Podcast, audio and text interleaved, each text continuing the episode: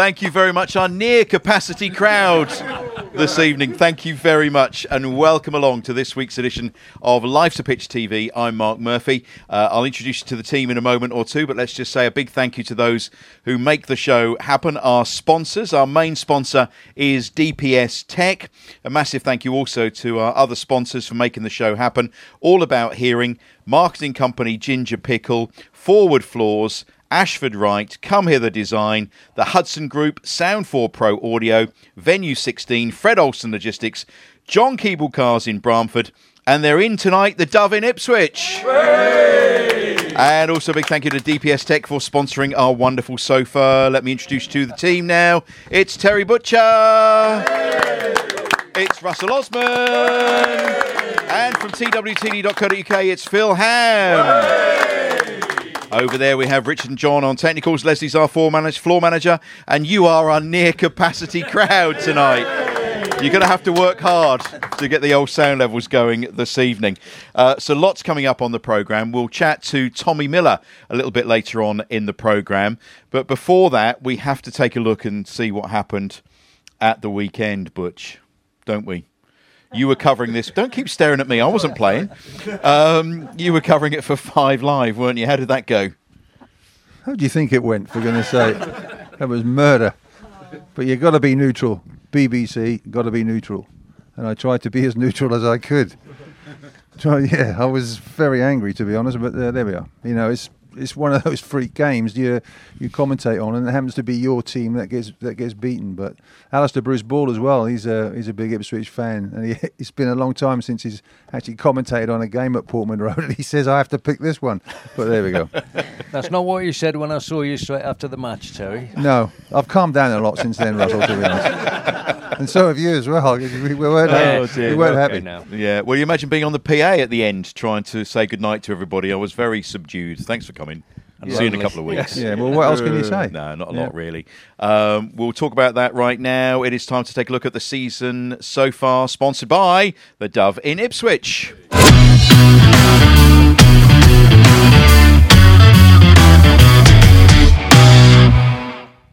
Now, if you were watching the show last week, you'll know that we spoke to uh, to Sam Bone, who's one of the Maidstone players, and I think it's fair to say he came in for a fair amount of stick.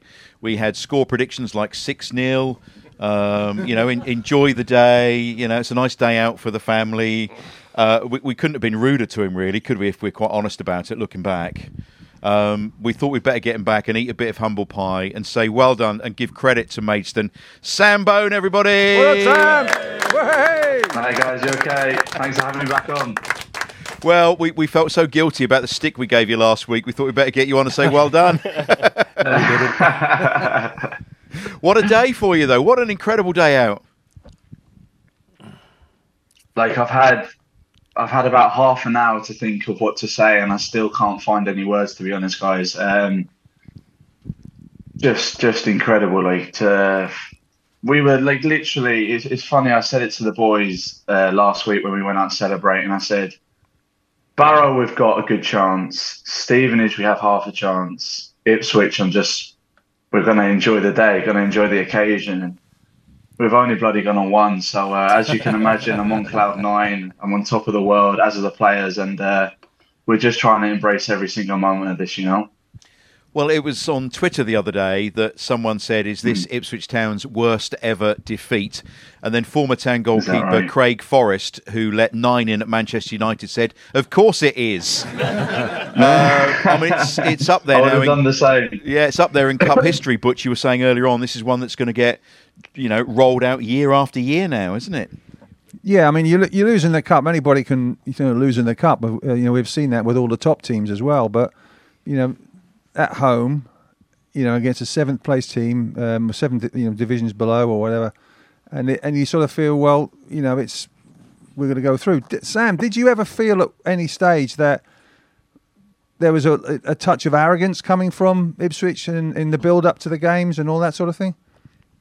No, no, not at all. Um, I think there were ten changes made to the uh, to the lineup to um, to the Leicester game, but never did I never did I think in, during the game, you know, there's a there's a touch of arrogance or you know, I always felt like they they were just so good. They were just so good, and yeah, like I said, there was there was never a, a part of me that went, "Oh, they're having themselves here," or they think they can just go through the motions. Uh, it was fully professional, and look, we, we caught you guys on on two counters. Um, and you had about 30, I think it was 38 shots in total. So it's just luck. Uh, I think you hit the bar and hit the post in the first five minutes or something. So it is just luck. But then we created that luck because we, we stayed in the game, we were resilient.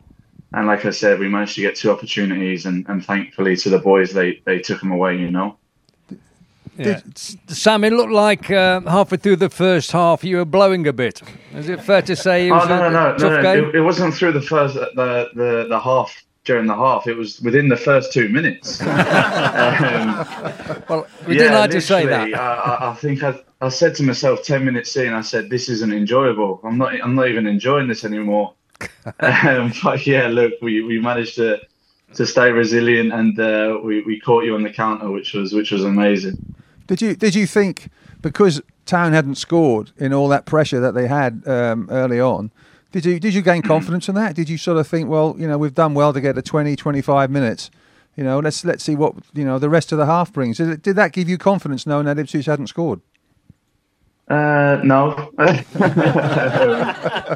uh, no, literally. Um, to be fair, in the first 20 minutes, you're, you're saying to yourself, bloody, like, how do we even get out of our own half here? And it just so happened that we managed to, to catch you on the counter. Um, I'd be lying if I said, look, we've got half a chance here. I really, it was just horrible to play in. It, it genuinely was. The first half, it was just, it was horrible because they installed fear. So whenever we felt like we could press, we were like, well, actually, we don't want to press because they're just going to beat the press and, and, and break the lines, you know. Um, and then if you got too tight, they'd just play it round you. If you didn't get tight enough, they'd play like a worldy pass or play it through the lines.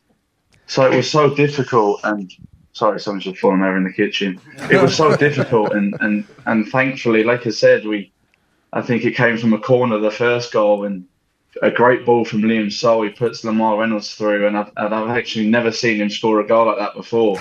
Normally, you see people saying, "Oh, I've seen him do it in training uh, many a times," but uh, in the in the nicest way possible, that's not the case. So uh, he came up with a bit of magic, and then Sam Corne does what he always does, um, and you know he really he took it upon himself to to make himself the hero. He breaks.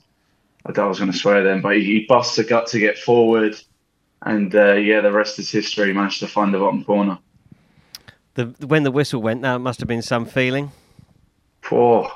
I tell you what, the last 10 minutes of that game was probably the worst 10 minutes of my life. That was just, it was horrible because it was just wave and wave after attack, wave after attack. And it got to like the last three minutes of the game and you're going, oh my God, please hang out, boys. And yeah, as you can imagine, when the final whistle went, it was just crazy scenes to, you know, ran on the pitch, saw, you know, all the players. I managed to find my family in the crowd. I don't know if you've seen the video, but my man, my family managed to catch a video of my granddad celebrating.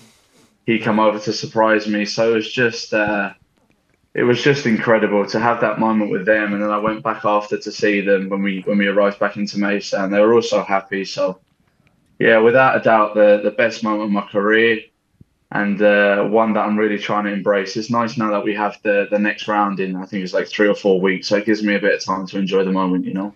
Sam, I'm going to take a bit of credit because George Fowler was in my uh, Ipswich Town under 18 academy team. So, Is that right? it, yeah, there you go. What, he's not told you? No, he hasn't. He hasn't mentioned it. Right, well, you rub his nose in it then. I'll mention it to him tomorrow. Don't you worry. I And taught you- him everything he knows. And at the No, end, I tell you what, you've taught him well as well because he's a very good player. Yeah, he was outstanding. Mr. Consistent, I call him. Outstanding, he was. Yeah, it Really was good. Yeah, he was brilliant. and at the end, you you got the Connor Chaplin shirt. Is that right? Yes, yeah, I did. Um, him and the Luco came into the changing room to wish us well, and that was. I don't want to sound patronising, but that was so classy from them, you know, to, to come in and I'm sort of going, oh my god, it's Chaplin, and, and a few of the boys had, um, uh, I think one of them got Sarmiento's top and all, and I was the only one without a top, and I'm going, do I ask him or do I not? And yeah, I asked him, and he, and he went and got it for me. But that was really classy of them to come in and, and wish us well, you know. But but you know it's not going to fit you. It's too small. You know? No, it is a, it is literally a size small, so I'm gonna I'm gonna hang it up in my room yeah, instead. yeah, that's right. Yeah. And you, you offered him his shirt, your shirt, didn't you? No, no chance. No. No, um, I think I think Matt Keane actually he put that on Facebook, but uh, no, that wasn't the case. That's something that I'm gonna I'm gonna try and get both of them sort of framed together with like a nice picture. Um, and my auntie gave me her match day ticket as well, so I'm gonna get like a nice photo frame with the with the both tops in, you know. And, and how was the manager? He, he was dancing around Portman Road before the game, during during the game, and after the game. Yeah, like actually, well, he's he's chock a block at the minute with all these these interviews with BBC, ESPN. So the only real time, well, it's funny because the only real time I've got to see him is obviously we were in Tuesday and we were in today, but I couldn't speak to him on Tuesday because I was still speechless. So I just let him get on with his team talk, and that was it. We just hugged each other, embraced each other, and, and that was it. But he's over the moon, and as are we, and it's just such a special moment for everyone, you know. Well, the fans were tremendous, weren't they? I mean, you know, t- take our blue Yeah. tinted glasses off. Your fans were amazing. For the neutral, for your supporters, it was just the best, best day. For us, it's one that we're going to have reminded of every year now, forever. uh, the cup upset of all cup upsets. It's going to come back to haunt us, I think, Butch, for a long while, isn't it? This one. Yeah, it is. But I mean, speaking to Sam before, then after the game, I think was was, was really nice, and you could see that he's he's grounded, he's down to earth, he's very very uh, dignified in what he what he says, um, and he played very well. And they, they deserve to be they deserve to be through. They hung on, Yeah. and they hung on, but they stuck together as a team. And then when they had the chances, they took them. We didn't do that. Well, look, Sam, pass on our best wishes to the team. Uh, we'll follow you as you progress through the rounds now and head to Wembley. Perfect, guys. Thank you so much for having me on again. Thank you. Thank you. Really good to talk Thanks, to you. Sam. Sam Bone, everybody. See you guys. Thank you, Sam. Thank you All the best. Fantastic. Uh, he's a good lad, isn't he? Good lad. Yeah, very good. He was a good lad, but there were several players, as you say, that were puffing quite a bit Yeah. before the end of the game, and but they're given everything for, for the cause. And I think when you look at um, our lads, our lads, you know, they tried the hardest. There's no doubt about that. It wasn't a Barrow performance. It wasn't a a Lincoln performance in terms of quality. It's just the quality was missing when it came down to, to putting the chances away. And that we talked about that before on earlier programs about players not having the match sharpness and the match fitness, and particularly when you get into situations like they had Ipswich Town, you've got to put the chances away. We've we've we've touched on that all season about being ruthless, um, and the more ruthless teams, um, they win. Well, it was a little frustrating, you know, the woodwork, um, you know, def- denied us early on, didn't it, Phil? It did. It did. I mean, there were yes, so many chances. Their keeper made a number of saves. Um, opportunity, oppor- opportunities were spurned. I think that's within the f- the game should have been over in the first 10, 15 minutes, shouldn't it? Really, the number Could of have- could have chances we had. Could have been. Could have been. the other thing, of course, from you, your, you lads, it's uh, Shrewsbury is now dropped down the list of town's worst cup shocks, isn't it? I reckon after that. Oh dear, I'm getting a stare. What's he on I'm getting a stare. I, I, I can't. What do you drag Do you know- up, Do Shrewsbury? you know, I think that's the first up? time we've had a double stare actually, in the whole show. Yeah. What league were they in? Yeah, not that low. that yeah, low, yeah, yeah, not that yeah, low by yeah, any stretch of No, imagination. yeah, yeah. Sort of same league we were in last year. It's a Yes. It's Yeah. officially a badge of dishonour. Yeah. But Shall we move on? I just on, want to know if it was Sam's granddad who ro- rolled out the stand. yeah, yeah. Might have been celebrating a bit early then. Yeah, that was some celebration. It really was, wasn't it? Um, look, we've got lots to talk about tonight. We've got uh, plenty to uh, to squeeze in before we finish the show. Uh, don't forget, if you are watching on YouTube, please like and subscribe to the channel. Subscribing doesn't cost you anything; just means you get a notification bell when the latest episode is out. The likes help us as well with the channel. And hello, if you're listening on one of the many podcast platforms. Um, if you want to find out about our merch, our shirts, and our mugs and various different things, we've got some events coming up soon. Then go to uh, lifesapitch.tv, www.lifesapitch.tv for more. Um, do we uh, do we want another guest on the show? Yes, Are, we, are we ready for another guest on the show? Yes. A big shout out, please. It's Tommy Miller. Hi, Tom. Good evening, lads. All right. How you doing? Hello, Tommy. Good to have you on the show. What do you think of that Yeah, match at good. the weekend? Then the, out of the FA Cup. Incredible, wasn't it? Um, I was watching it on the telly and I just couldn't believe what I was seeing. You know, the missed chances and just it wouldn't go in for Ipswich, and then uh, fair play to the mates, and you know they, they took the goals really well. The first one was was superb. And uh, that is, as we were saying, a, a big defeat for Town. Uh, the worry is uh, that possibly could have some impact mentally on the players. Do you think, Tommy, or not, or can they brush that aside? Well, I think they've got to get over it quickly. Yes, it's a shock. Um, it's an upset, but they, couldn't have done any more apart from obviously putting the ball in the in the net a few more times. You know the the amount of chances they had, and it was one of them days where the the ball just wouldn't go in um, from all the shots, and the keepers making saves, and you know Maidstone have two shots on target and score two goals. It was absolute smash and grab, and they have to move on quickly and refocus and, and get back on to, on track with the league. Uh, how do they do that? Butch, Russ, you've both been managers. How, how, how does Kieran kind of get this out of their brains? Just get drunk, I feel. That's what we do. sort, of, sort of work for us a bit, yeah. And then play. Yeah. Forget all about it and by Sunday night, don't you? yeah, you? you do, yeah. Yeah. yeah. yeah. Still in the bar. Yeah, it's quite nice, yeah. That's fair enough.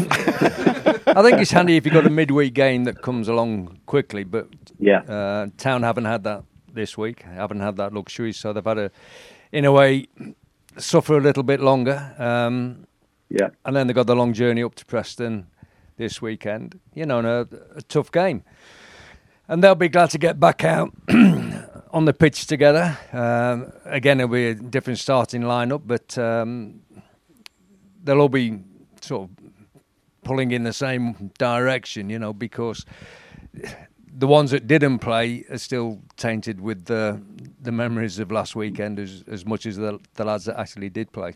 I think it's down. I think it's down to the manager as well. The manager is, you know, he's a sort of manager. We've seen this over the over the, the few years he's been here, but he he always looks at reactions from players. If you have a bad defeat or a defeat, you want a reaction. How, what, what are you going to be like in the next game? And he's uh, immediately looking forward to the next game. And this week couldn't, as Russell says, this week couldn't come quick enough for them to get you know pull the boots back on, get out there, and erase it by by playing games and winning games now because there's only one thing to focus on.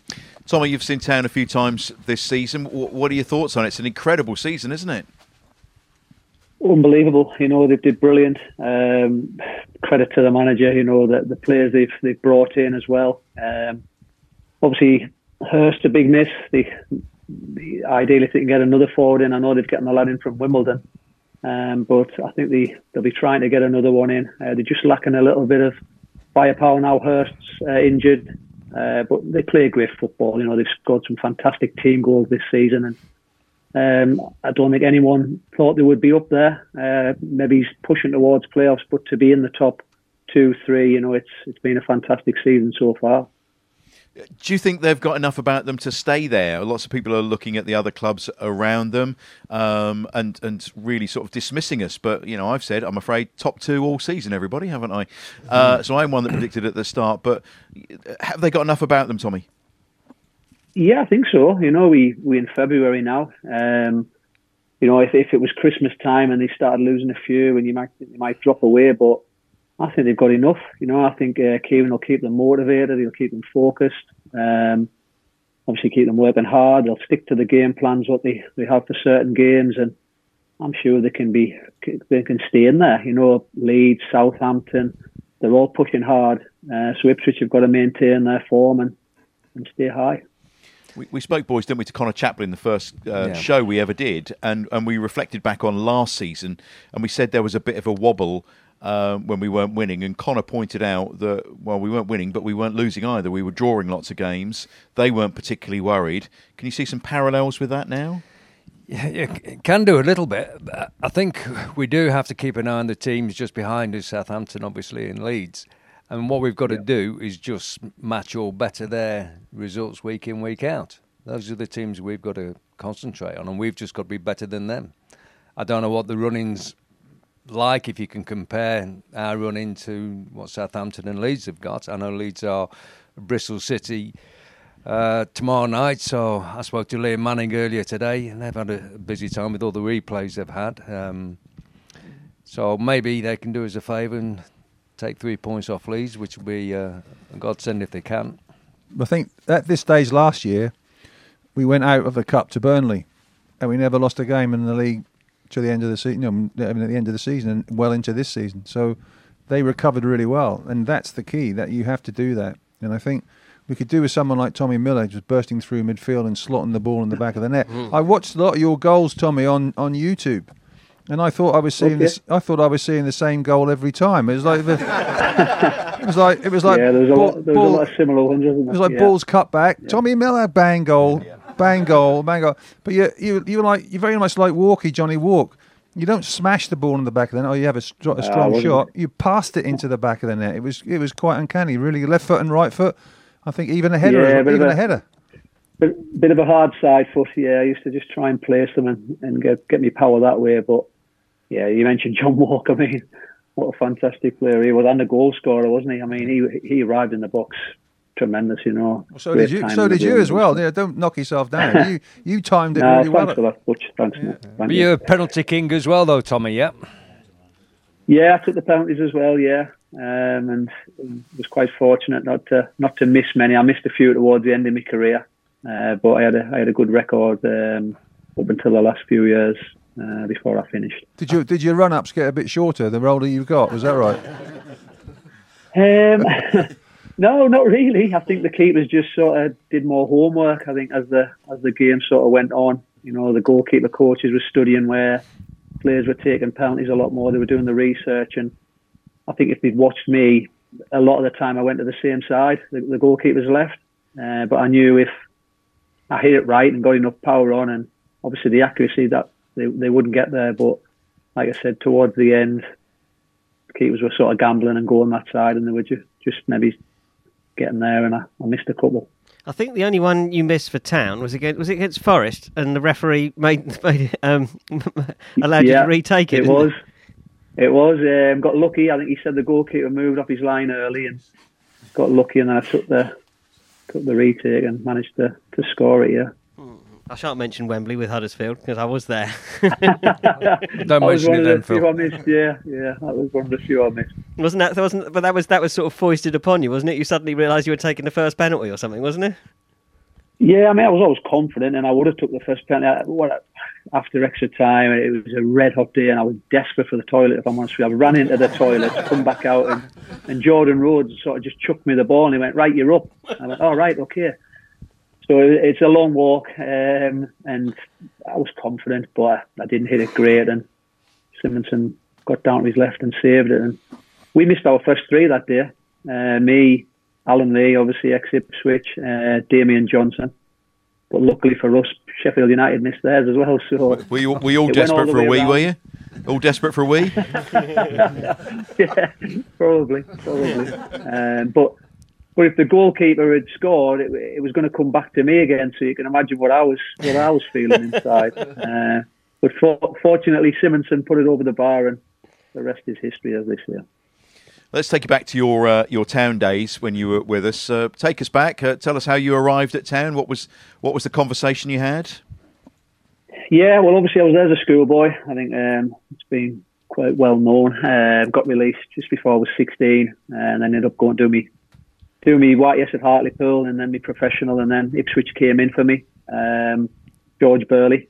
So I had, I had a phone call from from the Hartlepool manager saying they'd agreed a fee with Ipswich, um, Crewe at the time, and Coventry, um, and I had permission to go and speak to all three clubs. And obviously, I was drawn towards Ipswich. They were they were in the Premier League at the time. They were playing European football. Um, it was going to be a massive jump for me, obviously coming from Hartlepool, but I knew the area from when I was there as a kid, and I knew the club a little bit. And it's such a family club, such a warm club, and my mind was made up straight away where I was going. And um, it was a good learning experience for me the first season. Uh, got in towards the end, but the, the team struggled. There were some good nights in Europe, uh, but I knew obviously the, the team getting relegated and going into the championship, it was sort of going to be my my chance to shine really and my opportunity. Uh, you know, I was a bit naive to maybe think I would go from the the old fourth division, which is now Division Three um, or League Two, sorry, uh, to the Premier League and go straight into the team. Um, so the championship was was going to be my opportunity, and I managed to do all right and, and get a few goals along the way. It was a it was a, a, an interesting time to to be at the club, wasn't it? Lots of uh, players around you there. Who who are you looking at for inspiration and influence? Um, well, Jim Magilton, I learnt a lot from Jim. Obviously, I think um, he's a good friend of mine as well. But just the way he sort of conducted himself on the field, you know, he just he just wanted the ball all the time. You know, demanded high expectations, high standards. Um, so I looked up to him. Uh, he'd obviously fall out if he didn't pass him the ball, so he was very argumentative. Really, uh, what surprise! A bit young, exactly, exactly. Uh, Matty Holland, obviously as well. You know, the skipper, good leader, um, good around the changing room, and then you had the older ones, Mark Venus and, and Tony Mowbray, who were coming towards the end of their careers. You know, offering advice and you know, good role models and good leaders um, on the pitch and off the pitch. And a manager, of course, that was uh, Joe Royle. He, he, did a fantastic job, didn't he? Yeah, and when Joe came in, he he sort of gave me a license just to get forward, you know, and get in the box. And you know, I had good players around me, which allowed me to do that as well. It, you know, I, I, didn't really have to do as much defensive work as a, a Jim or a Kevin Horlock or a Matty Holland and all them types of players, and that allowed me to to flourish really and get to the strengths of my game, which was getting forward and, and trying to score goals. And celebrating goals, that was another strength of your career, wasn't it? it uh, so some um, very memorable goal celebrations. Yeah, I look back now a bit stupid, but you, when you're young, you are a bit stupid, aren't you? Um, but we just different sports. What we used to do along the way, there was a tennis one, there was a, a golf one, there was you know different snooker ones and. What? Sorry. I remember the snooker one. It was you? You and Shefki used the to play snooker, snooker. one, yeah. The snooker one, uh, the corner flag out there.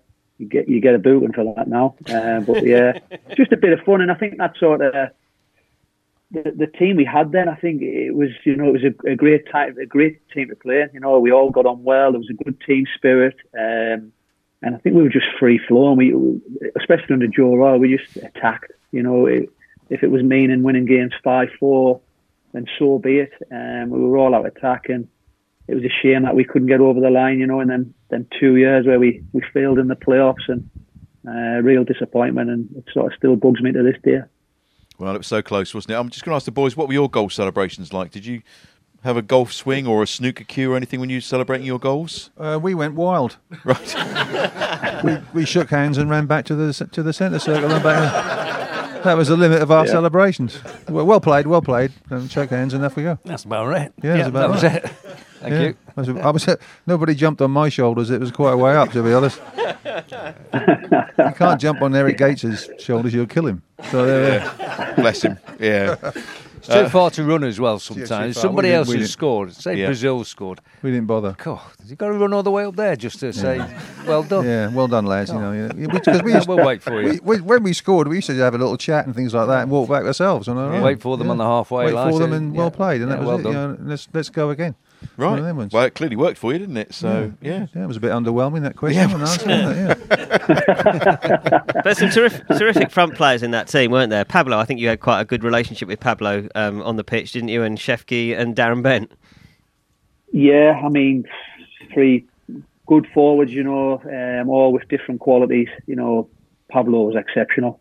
Um, back to goal, so strong, and, and every time I sort of got the ball, I didn't have to look. I knew where he was and play little balls around the corner, and I'd get it back. And he, he was technically excellent. And then you had Benty, who would catch pigeons, you know, anything in behind. He would he would chase and, and get onto balls over the channels and and he, he was clever, you know, with his movement and obviously a fantastic goal scorer um, and went on to, to bigger and better things.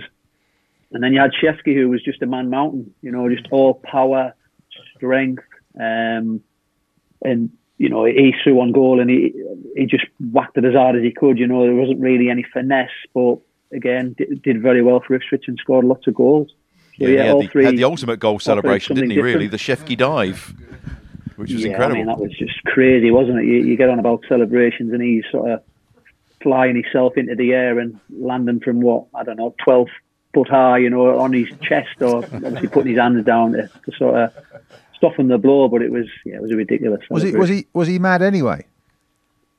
Yeah, he was a bit crazy. Yeah, a bit crazy, but on the field, you know, off the field, he was a nice lad, you know, get on with anyone, you know, friendly giant, really. You know, he wouldn't hurt a fly, but on the field, he was, You know, he sort of changed and turned, and he gave everything for the cause. You know, he, just a grafter as well. He never stopped running. He, one game he's, he's, he's clearing the, the the corner. You know, the corner comes in. He's at the near post. He's clearing it. And he's getting on the end of his his own clearances. He was just a he was a machine. Well, there you go. What what was your highlight, Tommy, of your time at Town? If you had to, to pick a moment, is there a moment? Um, I think scoring at Anfield. You know, as a as a young kid growing up, um, watching Liverpool and sort of having a little feeling for them uh, when I was younger, when sort of Beardsley and Ian Rush, you know, and going against Liverpool at the at Anfield at the Kop end was was a special moment. Um, and there was, a lot, you know, scoring every goal I scored. You know, I obviously enjoyed it, and you know by the celebrations and the European nights. You know, at Portman Road was special, albeit the opposition we played against weren't great, uh, but you, you, had to beat them. And you know, I scored a couple of goals on, on one of the nights, and it just felt special. Them nights felt special under the lights. You know, full house. Um, so yeah, there was there was some good times, but like I touched on earlier, the, the playoff disappointment. You know, two years on the bounce was was a major. That major really blow. rankles, doesn't it? Can see it in your eyes there, and the way you talk, your demeanour. That that that really rankles, doesn't it? That you didn't get through those playoffs. Yeah, and I think if you speak to well all the lads, really, I think they they still sort of disappointed by it. You know, you, people say move on, and you do move on, but in the back of your mind, it's we, we should have been up. You know, we were we were cruising really, uh, and I think Shefki got injured and missed a couple of games. We played Watford and QPR, I think, in quick succession, two home games, and we missed Shefki in them games. And I think we only picked up one point out of six. And Wigan and Sunderland were sort of in there as well, and they were picking up the pace. And we just faltered at the last hurdle, really, which was a, a big disappointment. You, you, mentioned Jim earlier on, Jim Magilton. Uh, any, any moments you can uh, share with us about uh, Jim and his playing days there with you? Well, I think he had a few when he was manager, uh, a few altercations um, in, in, the changing rooms. Um, again, not like Jim, but um, no, I think as a player, he, he had lots of arguments uh, as well, you know, and, and he always won, believe it or not. Uh, he, he, he was always right, um, but just so passionate. That that was him. You know, he just had a, a real desire to, to win and um, Irishman. You know, a bit of fire in his belly and uh, he wouldn't take no for an answer, and like I said earlier, he was he was always right. So, of course, you, you at the end of that season, um, it was. I mean, ironically, I think it was Paul Jewell's Wigan and Mick McCarthy Sunderland who went up instead of us. Um, and it was Sunderland you went you went to, didn't you? After that, I did, and like I just I think a little bit of regret as well. I'd like to have done it with Ipswich and got promoted because I think Joe was a fantastic manager, fantastic man manager, and he got the best out of me, and I was really enjoying my football. Um, so for me to leave, it, it, would have to take something special. I had many conversations with Joe leading up to the end of the season, and he just said, "Listen, there's, a, there's going to be a contract there, but we don't know what we're going to offer. There's talk of new owners coming in and all that sort of stuff. Um, so I can't really give you a decision in terms of what we can offer." And in the background, I'm I'm obviously doing all right and scoring goals. And Sunderland uh, are onto my agency and they'd be interested in doing something. Leeds as well, and it was going to get me back north and back home. And Sunderland's my hometown club, and it's probably the only club I would have would have left for. You know, I was out of contract. Nothing got sorted with Ipswich, and we failed in the play uh, failed in the playoffs. Sunderland went up. It was an opportunity to, to play Premier League football and to be closer to home, well, to be home. Was it was he was it your club. was it your best manager you played under Joe Royle? Because you played under a few people like George, yeah. Mick McCarthy, Roy Keane, Jim Magilton, Paolo Di Canio yeah. as well. Yeah, I mean, again, all different managers, and you, you touch on Di Canio, absolute maverick and absolutely crazy, but I loved playing for him. You know, as a coach, he was excellent, uh, Di Canio, and he, he doesn't probably doesn't get enough credit for his coaching. Uh, typical Italian.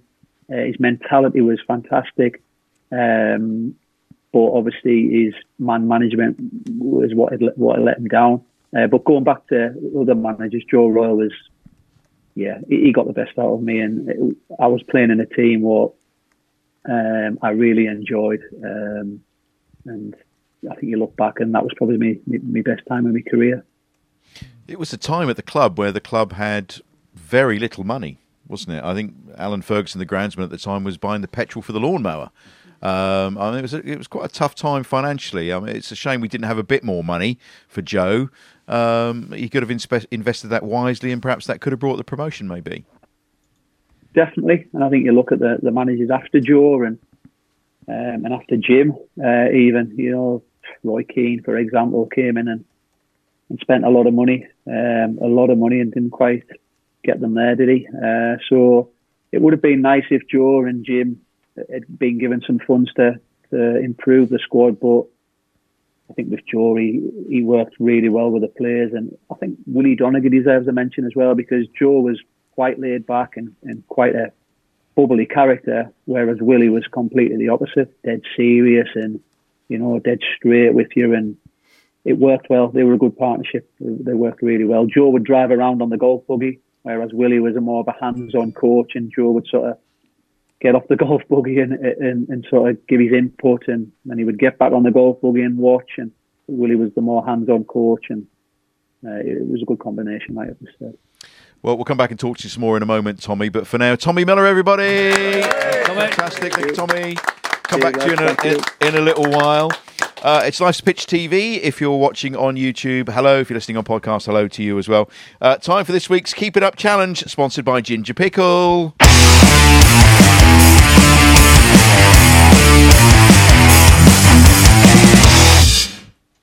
Now, unfortunately, Tommy's not in the studio with us, so he can't do the Keepy Uppy challenge, which is a shame, isn't it? Uh, Yeah. What a shame you're not here, Tommy. We, we could have got you to do the old Keepy Uppy challenge. Uh, at the moment, James Scowcroft is uh, top of the leaderboard, followed by uh, Simon Milton and, and Luke Chambers. Oh, I think you're muted. I think you might be muted. We can't hear you. oh, we can hear you now. We can hear you now. Uh, All would you fancy having a go at that? What's the, what, what's the tally? What's the tally? Uh, well, 79. 79 in a minute was Scoey. Good. Very On good, one foot.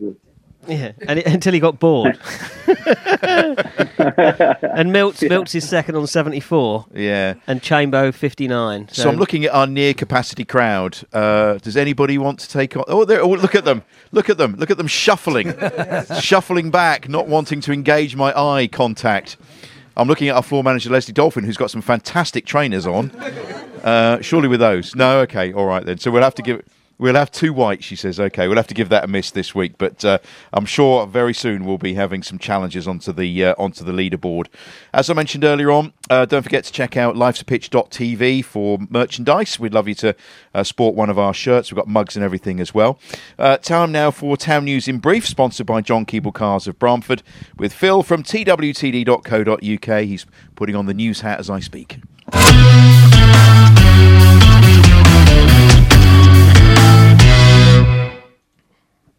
Breaking news. Go on then. We've signed Kiefer Moore on loan. Ooh. It's just been confirmed a couple of minutes ago uh, that he's he's joined us uh, for his second spell. Obviously, he was here um, a few years ago. M- uh, Mick McCarthy signed him for twenty-five thousand pounds from Forest Green Rovers, and um, uh, on one of those days where people went, "Who?" And uh, anyway, he obviously did very little here um, in that period. He, he, he made 11 appearances from the bench, really didn't set the world on fire. Um, you can tell I'm looking for my folder here, my story on my computer here.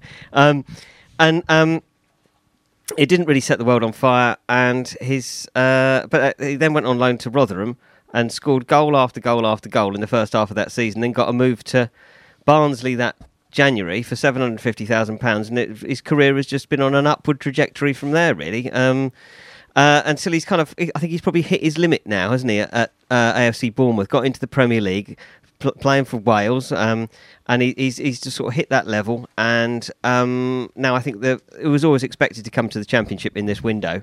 Uh, and Ipswich have been in need of strikers. Obviously, they signed Ali Al Hamadi from AFC Wimbledon on uh, Monday. Uh, but I think we needed two strikers because obviously you could sign one, they could get injured in the first game, and you're you're back to square one again. So um, Al Hamadi, 21, scored 17 times for Wimbledon, having uh, a very again another strange career trajectory in that he was pretty much released by uh, Wycombe Wanderers last January, having not really made a mark there. Goes to AFC Wimbledon, does terrifically well uh, and get to move to a Championship club. Uh, within a year, so it's, it's remarkable stuff, really. Um, I think uh, Wycombe got 25% of the fee because although they let him go, they, they obviously thought there must be something there. But um, I gather there were lots of other clubs uh, interested in him, not just here. Uh, a friend of mine told me that he spoke to someone who was um, works at a, or runs a, a club in Europe, uh, and they'd started to kind of take notice of his stats. Um, and I think we might well have sort of stolen a march on other clubs by signing him. Sort of perhaps clubs might have looked at him in the summer, but we've gone for him now, which is uh, good. And obviously adding Kiefer Moore, who is a more experienced striker, which I think is, is kind of what we needed, really. Uh, Yeah, well, let's let's ask the near capacity crowd. Happy with Kiefer Moore? Yeah, yeah. yeah. Happy with the window? Mm, mm, mm. Not really, Butch, are they? No, it's been it's been a poor window, but there's there's not a lot out there to be honest. And you know you you look at you know who is available, and they're going to cost a lot of money because you know people can hold you to ransom and all that sort of thing. I mean, we definitely needed two strikers. There's no doubt about that. I'm just I'm not convinced about either one to be honest. Um, Al Hamadi has uh, never played at this level, I don't think. So um, he's very young, and you know you don't want him to be a scarlet really. Like he comes in and doesn't really impress and then fades fades away. You need somebody to come in with a bit of a punch. But you know, there's, oh, I heard a, a, Wimbledon fan saying like he gets in behind, he's pacey, scores from anywhere, goes wide as well. Eye for goal, as we see as we saw at, at Wimbledon, strong and physical, high work rate, and a big asset. But he's he's not particularly big. I think he's probably shorter than Phil. And, no, he's um, not. Is that possible? And, uh, no, he's, yeah, he's, they, he's, but no, he's bigger than that. I think he's. he's yeah, he's, I'm, only, I'm kidding, Phil. Don't worry about that. No, so, look up how tall he is. The fan said, the fan, Phil, move on, move on. Yeah, the fan said, the fan said that he was um, he's better off with a centre forward, with a, but Town don't play that way. So you you know if he, we need a Hirst, someone's going to run in behind and and be busy and waspish and and do all this kind of thing. And I think he could fit that bill well. But Kiefer Moore, for me, well, we don't play that way. You know, you sort of say, well, Al Hamadi fits the bill or the profile, is what the club is saying, of, of strikers what they want. Young, pacey, etc., etc. But Kiefer Moore's not young and he's not pacey, and you know we, we don't actually play that way. But do you think in, in the second half of the season, you know, we might try something different? You know, we, a lot of the teams have uh, perhaps sussed us out now. They know how we play, um, a- adding a different so. dynamic to it. no, I, don't th- I, don't think so either. I don't think we'll try anything different. Um, my concern is similar to Terry's. You, you, know, players that come into the, the setup at Ipswich at the moment sometimes take a while to get bedded into the style of play uh, that Kieran plays. And uh, it's great football, it's fantastic football, and he's got us where we are now. So if Al Hamadi gets the first shout and he's involved with the first team regularly, when does Kiefer Moore get his chance to play in the team? Is he going to be the one coming on for 20 minutes or 10 minutes at the end of the game? Uh, will that keep him up to speed for when we need him? Will he be in for the next game? Will Al Hamadi be out for the second game? It, it's a bit of a juggling act that he's, he's got to create now. We've spoke about the the lack of uh, real strong competitive football for the lads that aren't playing regularly in, in the first team squad you know, and it's all right playing 20 minutes now and again, but like we saw on Saturday, one or two of the lads were a little bit off the pace.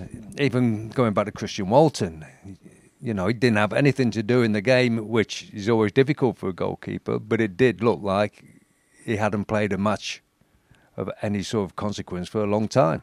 Mm. I think uh, the, the, money they're probably paying for Kiefer Moore, he'll start. I think. Um, I think he'll be. Yeah, I think the way that Kieran tends tends to use his strikers or his forward players generally. Kiefer will be the one that gets 60 minutes, and, and Al Hamadi, who is six foot two, incidentally. All right. So he's he's, he's a fair do bit not, Do you not wish you were six foot two as well? I, I, yeah, I, I, certainly would have. I've been a much better footballer if I was six foot two. I think. Oh, I don't, um, well, I don't know about that. No, no, no. no, no I thought. Where are you on the Keep It Up Challenge leaderboard? I'm, I'm not on it anymore. No, I've, I've, drifted off the. I'm down into the Scottish leagues. Yeah. Well, yeah. So you have another go now, Phil. Yeah. yeah. There, there are two of us, Russ, on the leaderboard, aren't we? Bit of an injury. Yeah, we're still there. But yeah, I think Al Hamadi, I think when the, when this transfer window started, I think we were probably looking for two experienced championship strikers, don't you? I think that was mm. probably what they'd have wanted. Um, and there haven't been a lot of options. You look at the the transfers generally in this division, there haven't been a lot of um, strikers of the type that we are interested in available. Gallagher, obviously, we were keen on. Blackburn, then sort of, I think they were prepared to do a deal, but then kind of looked behind them a bit worriedly and th- thought we're in a win with a chance of going down here, so they decided to to pull out of that deal. Kiefer Moore has played regularly in the championship. Um, and, and, has got promoted from the championship. So I think he's a decent signing at this level, and I think he does. His height does give us something slightly different. I know I don't think we're going to change how we play, but um, I think that his aerial ability gives us something in those sorts of games, a bit like Saturday and a bit like Stoke when they were down to ten men. Um, that he that, that someone's cross will probably find him better, more easily than some of the other strikers we've had, perhaps, and. Uh, I think will do if he's bigger than any of the others. He should have a chance of. Yeah, that's what I mean. That's what I mean. I think that, uh, that that he had, some, but he's not just. He's not like a Kevin Francis. We mentioned Kevin Francis earlier, didn't we? He's not just a very tall striker. He's, he's, he's he's decent enough with his feet. He will run the channels and that kind of thing. So um, I think yeah, and it, it, gives us something different. And Al Hamadi, I, I think I agree with you that he will take a little while well, to get both, used to both this will, level. Both will take a little while as Yeah, well. But to the style, Kieran, but, yeah. Kieran's not going to change his style of play, which No. has worked very, very well. No. You know, we, and we all want the boys, the two newcomers, to be a success. Yeah. It's just that it's, it might take a bit of a bit of time, and there's something that with Southampton and Leeds breathing down the club's neck, you know, you don't want to have that sort of stalling at the moment. You want to just get back to winning ways quickly, but. You know, it's they're definitely players that can. I mean, it's a big signing, Kiefer Moore, because he's six foot five. So yeah, it's a very big Yeah. signing. But he's, but he's, you know, he has the he has the experience to put the ball in the back of the net, and that's that's what we need. Yeah, but you will want to play week in, week out, wouldn't you? If you were joining joining a new club, Yeah, absolutely. You want to go into the first game, you hold your place for the second game, and stay in there. You won't want to be going in and playing an hour if you're lucky and coming out, and then not knowing if you're going to be in the starting lineup for the next week. It's um, different game though nowadays. Mm. Yeah, I, I, yeah. It's it's yes, it is that kind of. Players don't expect to play ninety minutes every week now, do they? Because Only centre halves. This is true. This Yeah. is true. This is true. But but forward players in particular, I think that they, they kind of know how the game works, and and I think it probably works positively in that um, you you never feel as if you're kind of out of favour as such. Do you know what I mean? Even even if you're not in the eleven, you still get a game and you still get th- uh, thirty minutes often to, to make an impression and, and make your mark on the game. It's got to be more than just getting a game, though, Phil, hasn't it? It's No, but you, be- you, you you still feel part of it. That's what I mean. Whereas you know, Alright. at, at at any level, I think kind of if you're on the bench and you don't think you're going to get a match, you kind of feel a bit less kind of involved, don't you? I think. I'm going to bring Tommy back in in a Yeah, second sorry. or two. Do you have any more news? Uh, well, El- Elkan Baggott, the only real other other movement on the in the transfer window today, uh, the final day of the transfer window. Uh, he's joined Bristol Rovers on loan to the end of the season, which I think is ideal for him. Uh, League One experience needs games, doesn't he? And as we as we go to uh, to press, there could be more after we finish. Could possibly Yeah. be more. Cameron Humphreys possibly might. s- uh, There's been sort of League One clubs in for him, but we haven't. There's no other left back has come in, and he's, he he is the cover at left back. So I don't think they'd let him go unless they brought some cover in at left back. Okay, let's bring Tommy back in. Uh, Tommy, what, what do you think about doing business in this window? It's a it's a tough one, isn't it?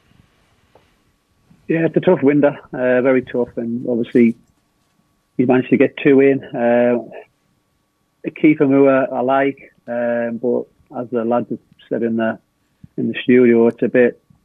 He needs crosses in the box. He, he's a big target man. Um, so I don't think they're going to change the way they play. He, he's okay with his feet, you know, and he is mobile. Uh, but I think to get the best out of Keith and Miller, you need to be getting balls in the box and going a bit longer. So it'll be interesting to see how that how that sort of plays out.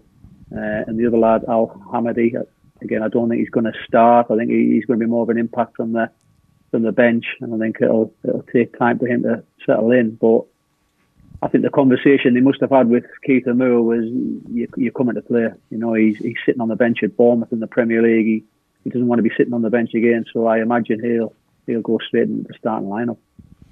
Uh, and he's a big lad. He's a big lad, so uh, plenty to aim for. So, uh, Tommy, uh, during your career, you there was rumours of a, a move to to Brann, was it Norway, and Steaua Bucharest? Did you would you fancy playing abroad? Yeah. It's funny because Hartlepool had a link with Brann Bergen in Norway. So when our season finished, um, I can't remember. I think it was 1999. I think it was on 98. I ended up going over to Norway for six weeks and did pre-season with them. So it wasn't ideal timing because I was absolutely knackered. I'd played a long season with Hartlepool, and I know I was young, uh, but I think I had a week off, and then I went straight over to Brann because the the owners of Hartlepool, IOR, which was a oil company, um, owned Hartlepool, so I ended up doing pre-season with Brann Bergen, and they'd qualified for the Champions League, and they wanted to sign me. Uh, but let me tell you now, it was very expensive over there. Jesus. I mean, I'm, I'm from obviously the northeast, so it was quite cheap back then in the day.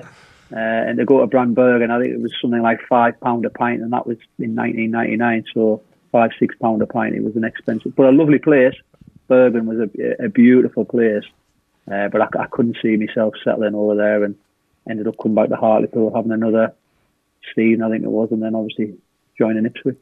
You and the, and the Steaua Bucharest was a, a strange one. Um, I came from Norway. I had a phone call from an agent um, who I'd never spoke to before. He got my number somehow, and he and Gheorghe Hagi was the manager. Uh, obviously, fantastic player and fantastic career. Uh, and, and my name was mentioned somehow. Uh, would I be interested in going to Romania to play? But I didn't really it didn't really happen or it didn't materialise. And if I'm honest with you, uh, I don't think I could see myself go, going over to there. So you had a second spell, at, sorry, a third spell at town, didn't you? With with Jim as your manager. How was it with Jim? Uh, suddenly, Jim going from being a teammate to being your manager. Yeah, I mean, I didn't say no when he rang me to, to say hey, you best come on loan. Um, so yeah, I was I was straight down the straight down the A14. Uh, it was either Preston or or Ipswich, um, and the missus had just had twins, so they were only six months old. Um, and I thought, yeah, I need to get away from them because I was having some sleepless nights. So I, yeah. so I need to get as far away as possible. So yeah, yeah been there, up, Tom, uh, done that. coming back to Ipswich, um, but yeah, like I said, when when Jim was on the phone, it was a case of yeah, I, I, I definitely can't say no. And obviously, being at Ipswich before, I, I knew the area and stuff, and um, you know, it was it was good to be back. What was it like playing in his team then?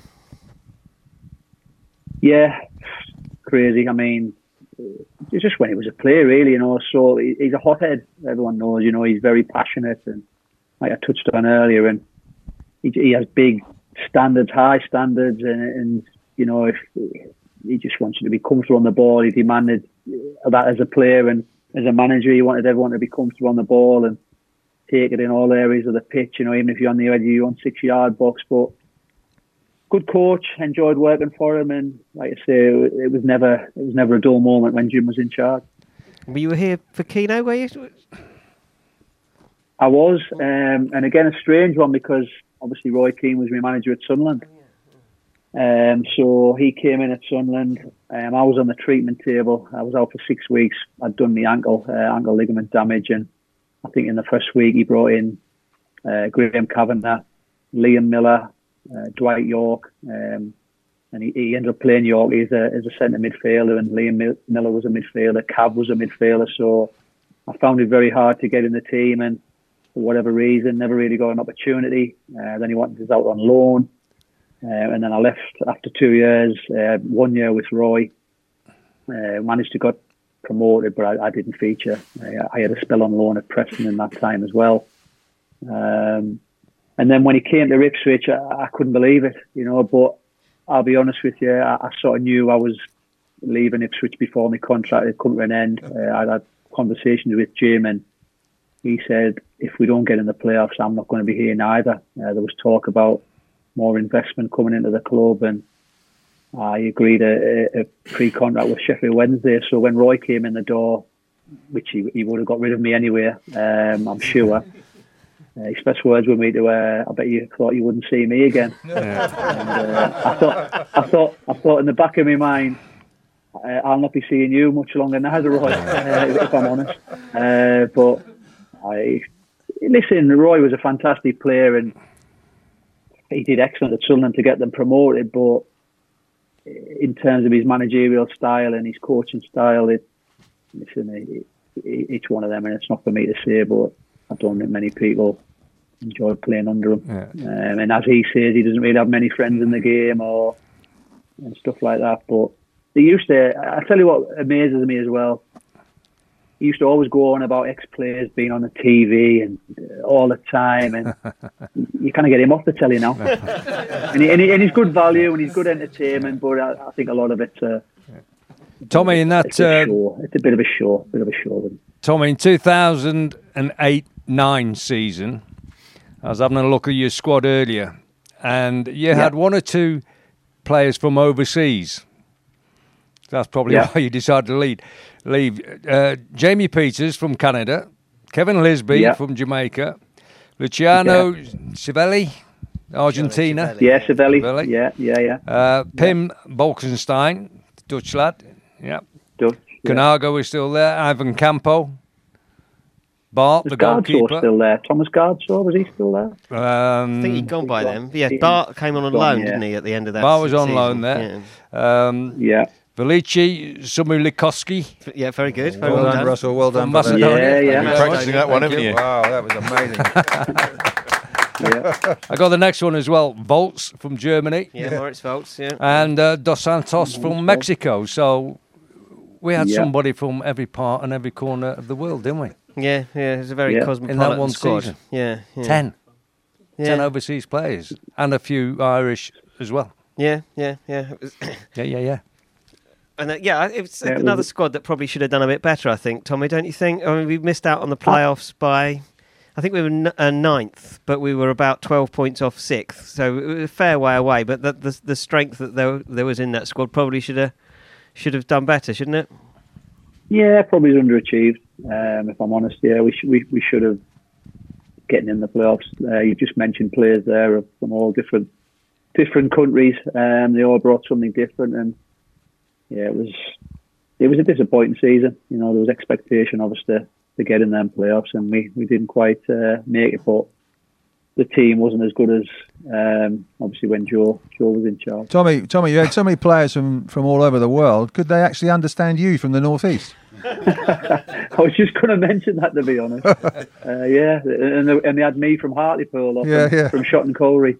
Um, no, I had to speak really slow, if I'm honest with you, uh, because they they could not grasp uh, me one bit. Uh, so yeah, I had to. You look a bit disappointed of being things. reminded of that season, Tommy. I'm sorry about that, mate. Yeah, Your face Yeah, has just gone a bit down there. So what, what you up to now? Because No, you obviously you were back at Portman Road last year, weren't you, with um, Buxton in the FA Cup, um, and then Yeah. um, South Shields until recently. South Shields, yeah, um, which is on my doorstep. It's it's half well half an hour from uh, from my home. Uh, I went in with Julio Arca, uh, ex Sunderland, ex Middlesbrough. Um, he got the South Shields job, and he asked me to to go in and help him. Um, we both got offered a two year contract, um, and then in the uh, I think it was we were flying. You know, I think the first few months we were being beat twice. We were second in the league, and then we lost a few games on the bounce, and we dropped down to eight. Um, and then all of a sudden, the chairman wanted to, to change things, which was a bit bizarre, a bit strange, because when we sat down with him in the summer, he he wanted us to be mid-table. He said, "Listen, there's no pressure, expectation, first season. Just have a good look at the league because they'd been promoted the previous season with Kevin Phillips, um, and Kevin Phillips ended up leaving at the end of that season, uh, despite getting the promoted. Him and the chairman sort of had a bit of a fallout. Um, so, listen, nothing surprises you in football. Um, so we ended up leaving just after Christmas, um, which was disappointing. But on to the next one, as they say, and, and we see what see what's round the corner and see what happens. Well, we'll say goodbye in a moment or two, Tommy. We've got uh, a couple of things to do before we finish the show. Uh, time to have a look and see what happened to ITFC on this day. Brought to you in association with Fred Olsen Logistics.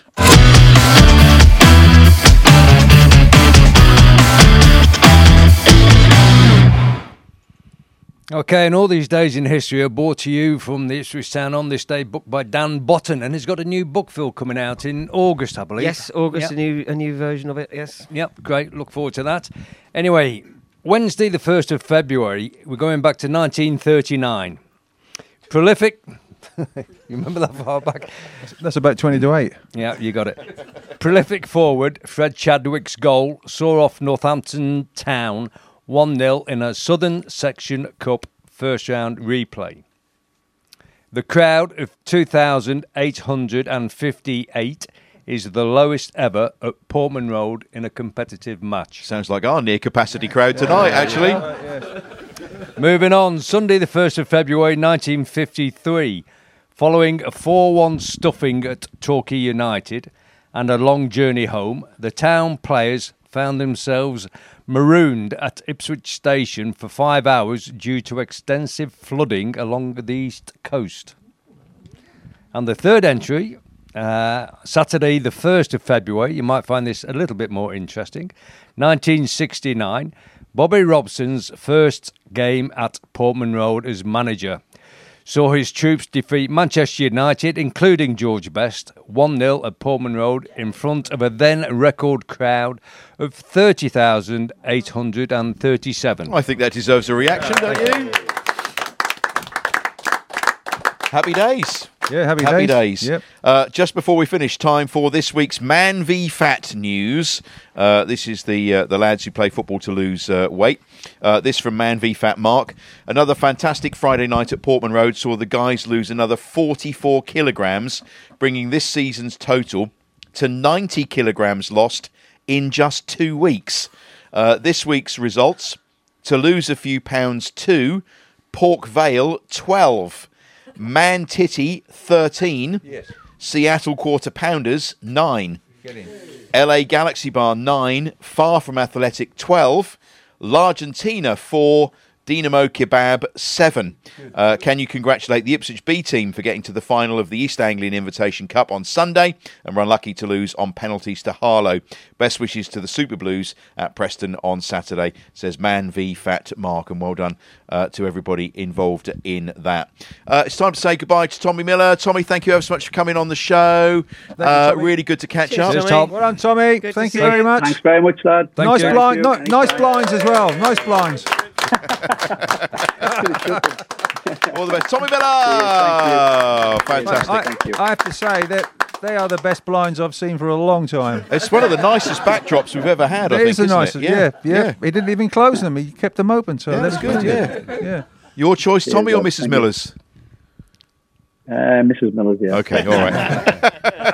Cheers, buddy. Thanks ever so much for joining us. Bye-bye. Take Thank care. you. Cheers, lad. Uh, that's it for today. Thanks ever so much for watching or listening. We really appreciate it. Thank you, boys. Thank you, Near Capacity Crowd. Uh, don't forget to keep in touch. Check out our socials. That's uh, Life's a Pitch TV, uh, Facebook, Insta, and X. On YouTube, please smash that like button and subscribe. It makes all the difference. And don't forget to check out www.lifesapitch.tv uh, for more details of what we're up to. Thanks again to our main sponsors, DPS Tech. We're also supported by All About Hearing, marketing company Ginger Pickle, Fore Wood Floors, Come Hither Design, Ashford Wright, the Hudson Group, Sound 4 Pro Audio, Fred Olson Logistics, John Keeble Cars in Bramford, and the Dove in St Helens Street in Ipswich. That's it for this week. We'll be back next week. Up the town, everybody! Look out.